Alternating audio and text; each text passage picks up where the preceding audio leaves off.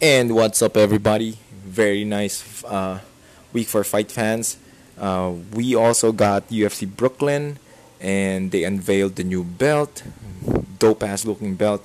Just come and check out your social media MMA websites and to, to get a glimpse of what the new belts are gonna look like.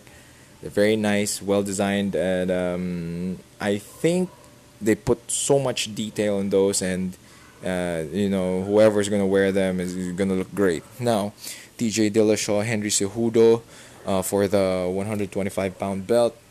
Uh, fight was really really short. Was probably under 40 seconds, I think, 40 50 seconds, I think. So Henry Cejudo was able to TKO TJ Dillashaw for the belt and still retain his title the thing is, um, so of course TJ Dillashaw said that he, he wasn't out, he wasn't down, he just got rocked, but uh, referee saw enough and stopped the fight.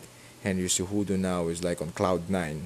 You know, he's he's definitely on a different level uh, after beating the formidable Mighty Mouse, and then Mighty Mouse went to ONE FC. Now he's the champ, and then um, there were possible talks of fighting TJ Dillashaw. Then Dillashaw said, no, I'll go down to 125. Then Henry said, okay, because initially Henry wanted to go to 135. But uh, TJ said, I can make 125. So they both agreed, and the UFC made it happen. But here's the thing uh, TJ came from, I, I'm not sure if he fought in 145, but from 135, you cut down to 125. That's gonna take too much out of yourself. It's gonna take too much out of your body and you have to train for the fight but at the same time you have to train to make weight. Uh, of course there's a very scientific way of doing it. Uh, the people around in his camp are very very smart and they know what they're doing. Uh, i forgot the name of his uh, strength and conditioning coach. Uh, i'll get back to you on that one but that guy used to work for nasa. So he knows what he's doing and he's been able to mm, put TJ in, in phenomenal shape for all his fights. But for this one, I really think that TJ was just pushing it too much. He was pushing his body too much. The, the amount of recovery, the amount of adjustment, the, the adjustment period that, that your body needs to undergo uh, from, from for a 10 pound difference is, you know, I, I don't know. His body probably didn't take it too well. Um, eh, he don't get me wrong. I, am a I'm a Dillashaw fan. I'm a TJ fan. He's he's really skillful. He's really really good. He's a dominant champion. But the for for this fight, his prob his body didn't adjust as according to to how he wanted it to be. Uh, technically speaking, he's, he's a very well-rounded fighter. He's good jiu-jitsu, good wrestling, uh, and you can't go wrong with Duane Bang Ludwig on your corner for, for striking very good combinations. It's just that uh, the weight cut did him. You know, the weight, all that weight cut uh, took its toll on his body. Uh, his body didn't really respond well, and for the most part, what people don't really understand is when you cut too much weight, it dehydrates your body. It just doesn't dehydrate your body; it dehydrates your brain.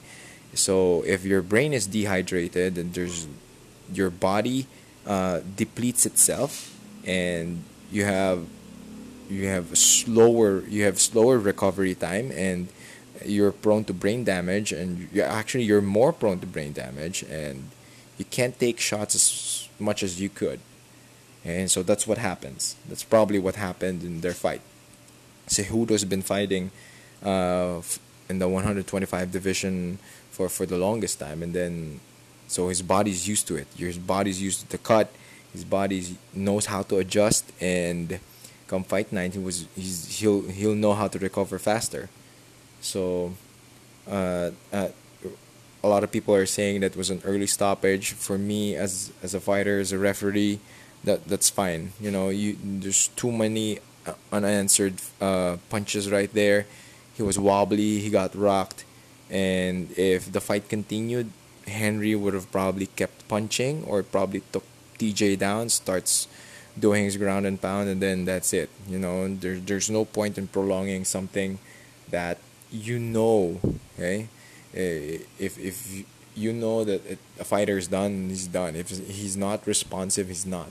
if he cannot uh, intelligently and properly defend himself, there, there's no point in make allowing him to continue. Of course, TJ is gonna be disappointed. You know the the the fighter and the high and the high level, high skill, highly skilled competitor in him wouldn't allow that to happen. Of course, he's gonna say that he was just rocked, but you know the way he responded to what was happening inside that cage, it was a good stoppage, uh, good call by the referee.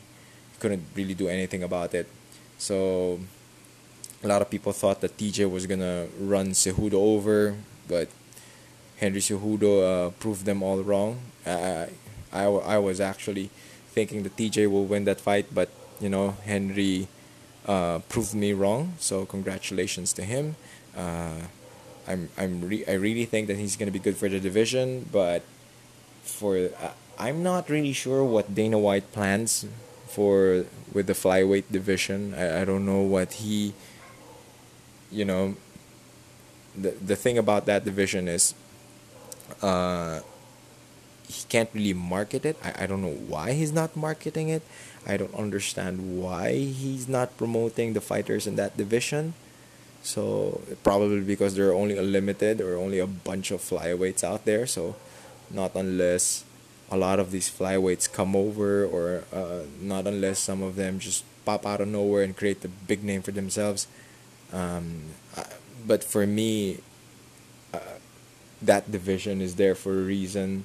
I really hope that they keep it. I hope Dana White doesn't abolish it because there are a lot of fighter good fighters out there. He can probably get people from Asia.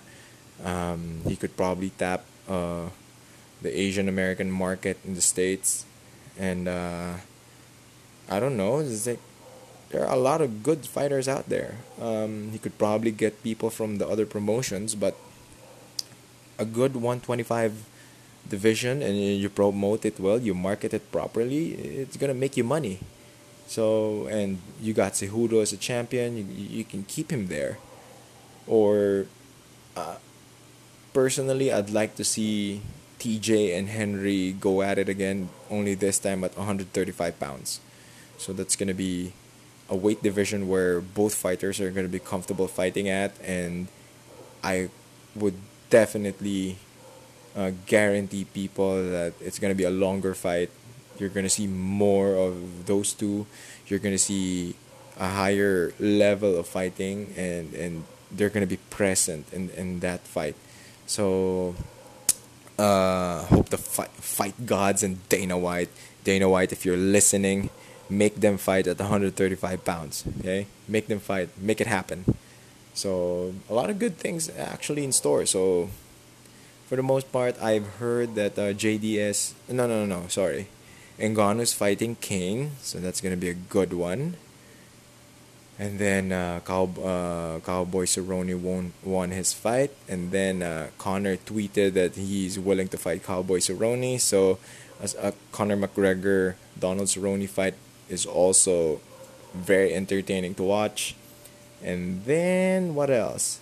Um, I'm gonna update you guys based on what I what I see over the news and um, what I hear from my friends in media.